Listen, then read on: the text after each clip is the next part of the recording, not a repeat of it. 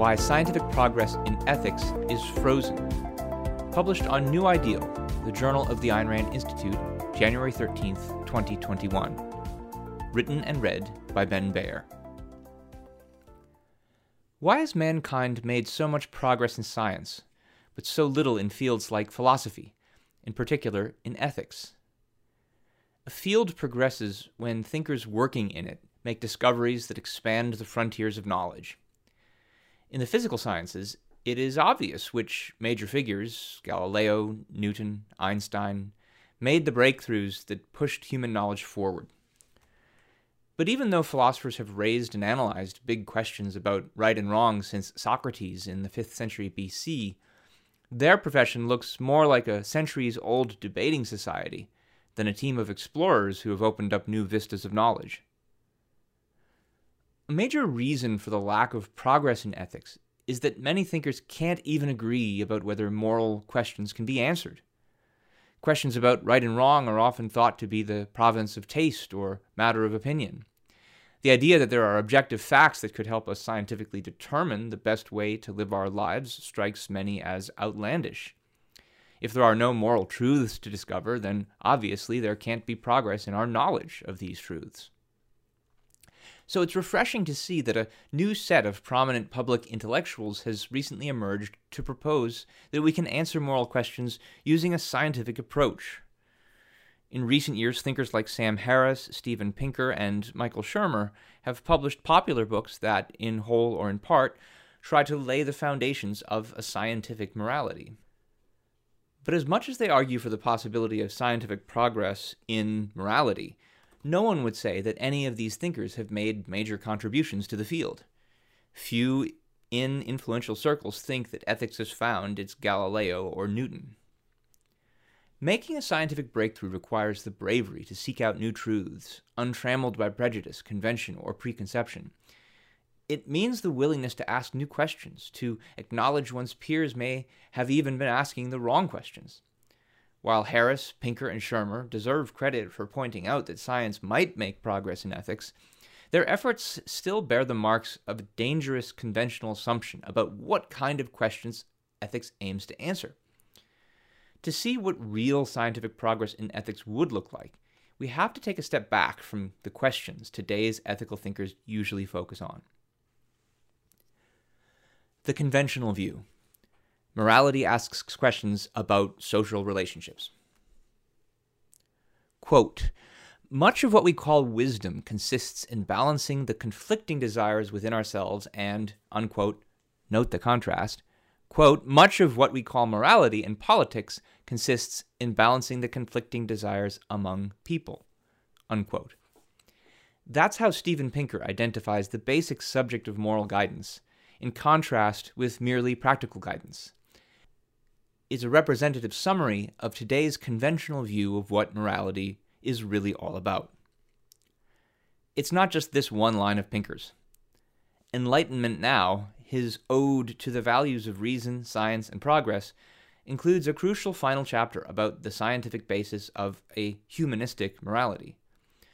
Though he gives no formal definition of morality, most of his prominent examples of moral and immoral behavior concern social relationships. Should we tell other people lies or tell the truth? Should we heal them or kill them? Should we work to uh, establish welfare policies or not? Science, he thinks, can provide the basis for a form of morality that identifies the means to the end of the greatest happiness of the greatest number of other people. Of course, that's nothing new in ethics. Utilitarian philosophers like Bentham, Mill, and Sidgwick proposed and developed it over a century ago, but utilitarians have been unable to persuade non utilitarians that it is a solid foundation for ethics. Michael Shermer's The Moral Arc is a book length exploration sounding the same basic themes about morality as Pinker's. Shermer proposes that we model morality on public health science, which gives us detailed factual information about the consequences of policies on society as a whole. But it's fascinating to see how he begins to construct this model. On the very first page of the book, he gives a fairly standard definition of moral as proper behavior, and slides from that directly to the conclusion that it must be, quote, in terms of intentions and actions that are right or wrong with regard to another moral agent.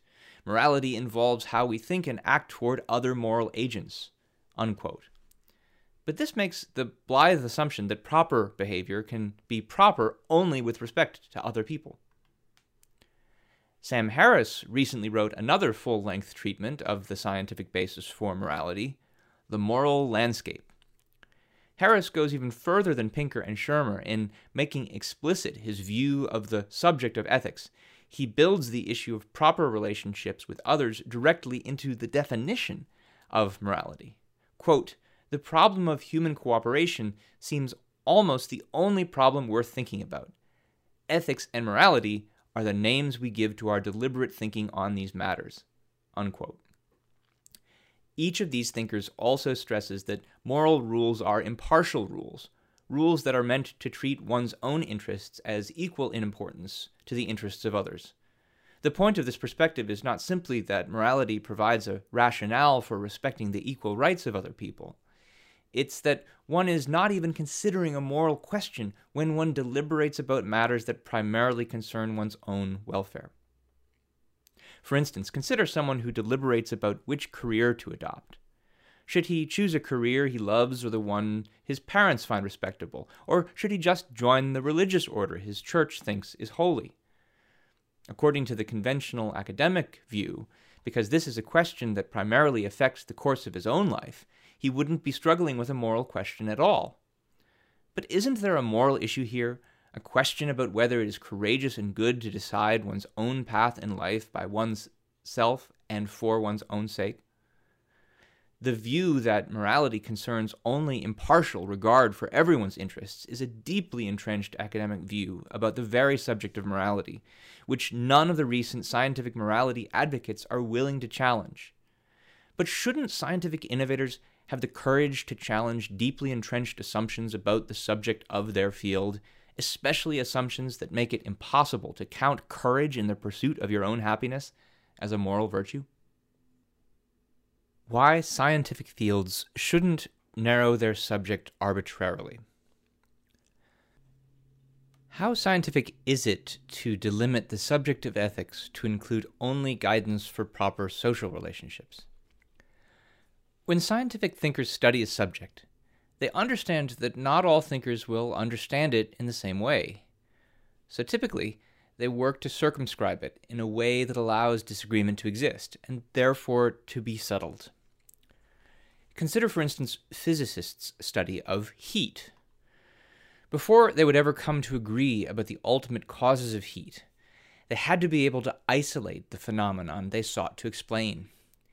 Heat is that property whose presence or absence determines whether things freeze or burn, whether we feel sensations of hot and cold, whether a thermometer rises or falls.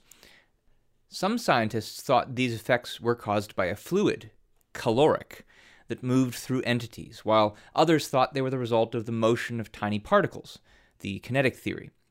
Think about what would have happened if the caloric theorists had simply defined heat to mean the fluid they hypothesized. They would have regarded kinetic theorists as not even disagreeing with them, but as simply changing the subject. Kinetic theory, by contrast, would be understood as declaring that heat does not exist. To decide, as physicists eventually did, that the kinetic theory was the proper answer to questions about heat, heat needed to be understood broadly enough to describe the phenomena that these theories disagreed about. The first moral philosophers also began their inquiry with a basic datum the fact that we all face a choice about what kind of life we want to live. Socrates queried his fellow Athenians relentlessly about what it means to live a life of virtue, offering some answers but leaving many questions open. Plato and Aristotle followed in his wake proposing radically different theories about what it means to live a virtuous life. One focused on being in the right relationship with a supernatural dimension, the other focused on well being on Earth. But still, they took their different theories to be theories about the same subject. whether it's a religious ethical code, the theories of the ancient Greeks, or the more modern utilitarian theories, all of these moral thinkers are trying to answer the same basic question How should I live? They, of course, have very different views of the answer. St. Augustine says we should live in devotion to God. Aristotle says we should live to achieve eudaimonia, or flourishing. And the more modern utilitarians say we should do what benefits the greatest number of others. But notice that these questions are not confined to questions about our relationships with others. They concern how we are supposed to coexist with the God that some believe in, or even how we should manage our own personal character. But to think that all of these views have something important in common is to take a very different approach from today's thinkers. And it's a commonality that thinkers who want to make ethics more scientific fail to notice at best, or refuse to consider at worst crucial data points ignored by the conventional view of ethics. When today's moral thinkers assume that ethics is concerned only with the narrow question of guidance about social relationships, they're not only failing to notice a commonality, they're also ignoring important data points, examples of moral viewpoints and theories that any scientific account of the field should consider. It's true that some of the most influential moral theories of the last few hundred years are focused on social relationships. But this is peculiar to the philosophical assumptions of a relatively small span of human history. Consider an example from the psychologist Jonathan Haidt. Quote, Contrast us with the Hua of New Guinea, who have developed elaborate networks of food taboos that govern what men and women may eat. In order for their boys to become men, they have to avoid foods that in any way resemble vaginas, including anything that is red, wet, slimy, comes from a hole, or has hair. It sounds like arbitrary superstition mixed with the predictable sexism of a patriarchal society. But the Hua seemed to think of their food rules as moral rules. They talked about them constantly, judged each other by their food habits, and governed their lives, duties, and relationships by what the anthropologist Anna Meigs called a religion of the body. Unquote. Thinking about morality as rules for achieving purity and avoiding pollution is not only characteristic of remote, isolated tribes. Haidt notes how the same guidance is offered by the Hebrew Bible with its variety of dietary and sanitary commandments. Today's conservative Christians have their fair share of the same kinds of rules no drinking alcohol, no masturbation, no impure thoughts. You might say these rules are still about the believer's relationship to another being, God. But that's something of a stretch, especially since whether or not one adheres to these rules isn't thought to affect God. In any case, these rules certainly aren't about how to relate to other people. One might think that religious moral codes are so superstitious and irrational that they shouldn't even be thought of as moral codes. But as irrational as these codes might be, the cost of saying that they don't even count as moral codes is far too high. It implies that critics of these codes don't even disagree with them, they can't disagree if they don't disagree about the same issue. What's much worse is that the conventional view of morality excludes from consideration some of the most revolutionary attempts by thinkers to grapple rationally with the subject of ethics. Natural science, the systematic attempt to explain the natural world, first emerged in ancient Greece around the same time as Western philosophy. This is when philosophers like Socrates, Plato, and Aristotle advanced the first systematic philosophical theories of ethics, theories almost entirely uninfluenced by religious superstition. While these codes included principles to guide one's interaction with others, they also included many exclusively self regarding virtues like temperance and pride, the ancient Greeks did not regard morality as a set of rules merely for discharging our obligations to other people, but as principles for living a virtuous, i.e., excellent life. It is not an accident that the word ethics comes from the Greek word for character. A man's character is his disposition to act in a certain way, whether it's the disposition to be moderate in eating or drinking, or to practice justice towards others. In our own time, Ayn Rand formulated an ethical theory defining a set of virtues that are exclusively aimed at promoting one's own life and happiness. In her view, one needs to practice virtues of rationality, independence, integrity, productiveness, and pride because each involves a commitment to recognizing important facts that are required for living one's own life successfully.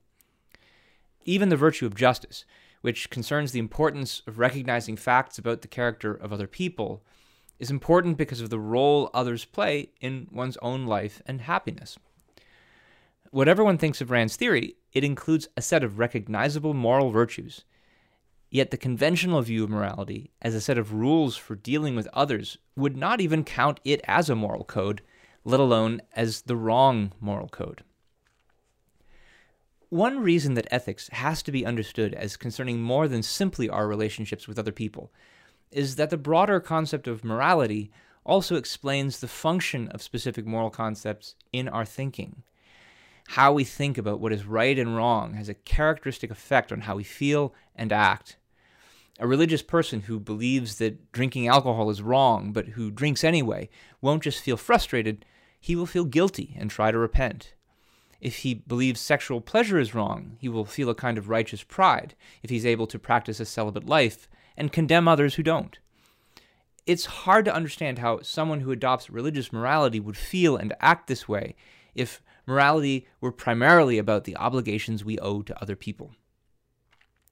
By the same token, as someone who's persuaded by Rand's view that virtue aims at the pursuit of one's own happiness, I can tell you that I have felt guilt and pride about things I've done that affect nobody's happiness but my own. Yet this response is inexplicable on the assumption that morality only concerns our relations with others. Something has gone wrong with a view of morality when it excludes by fiat some of the most celebrated moral codes of all time and would tar as amoralists those who are deeply convinced that their own lives are of central ethical importance a scientific revolution about morality needs to unfreeze the concept. One of the defining moments in the history of science was Copernicus's proposal that to best account for our observations of the heavens, we should abandon the idea that Earth is at the center of the universe. In contrast, he proposed that the Earth moved around the Sun and was therefore to be classed with the other planets that had already been observed to wander across the sky. Part of what made this Copernican revolution possible was a willingness to reformulate the concept of planet to include not just the stellar wanderers like Mars, Venus, Jupiter, and others, but Earth itself, which had previously been understood in opposition to the planets. The point is not that newly reformulated concepts are always better. In the ancient world, there was little reason to see a commonality between the Earth and the other planets. The point is that it is important to revise our concepts when arguments and evidence from scientists like Copernicus and Galileo point to a broader similarity or an important but subtle difference. Just think if scientists had refused to think of Earth as a planet after Copernicus and Galileo. There is much to learn about the Earth by studying other planets. Most notably, Newton cashed in on the connection when he realized that the laws of motion the other planets were observed to follow applied on the Earth as well. Newton's resulting mechanical theories went on to revolutionize not only science, but industry and technology as well. Without seeing the similarities between Earth and other planets, these revolutions would not have been possible. If today's efforts to start a scientific revolution in morality have not yet come to pass, Part of the reason is surely that today's moral thinkers have been unwilling to revise their concept of morality by broadening it from the account given by just a few historically recent theories. It's a mistake that Ayn Rand called the fallacy of the frozen abstraction, which she described as substituting some one particular concrete for the wider abstract class to which it belongs. What's worse is that ethics did not begin with a narrower concept and only fail to broaden it. It began with the broader concept that dealt with moral virtues and vices of all kinds, and this broader concept was at work in moral thinking for thousands of years. Today's thinkers didn't decide to narrow the subject of their field because they found new arguments to dismiss the similarities between the views of Mill and the views of Aristotle.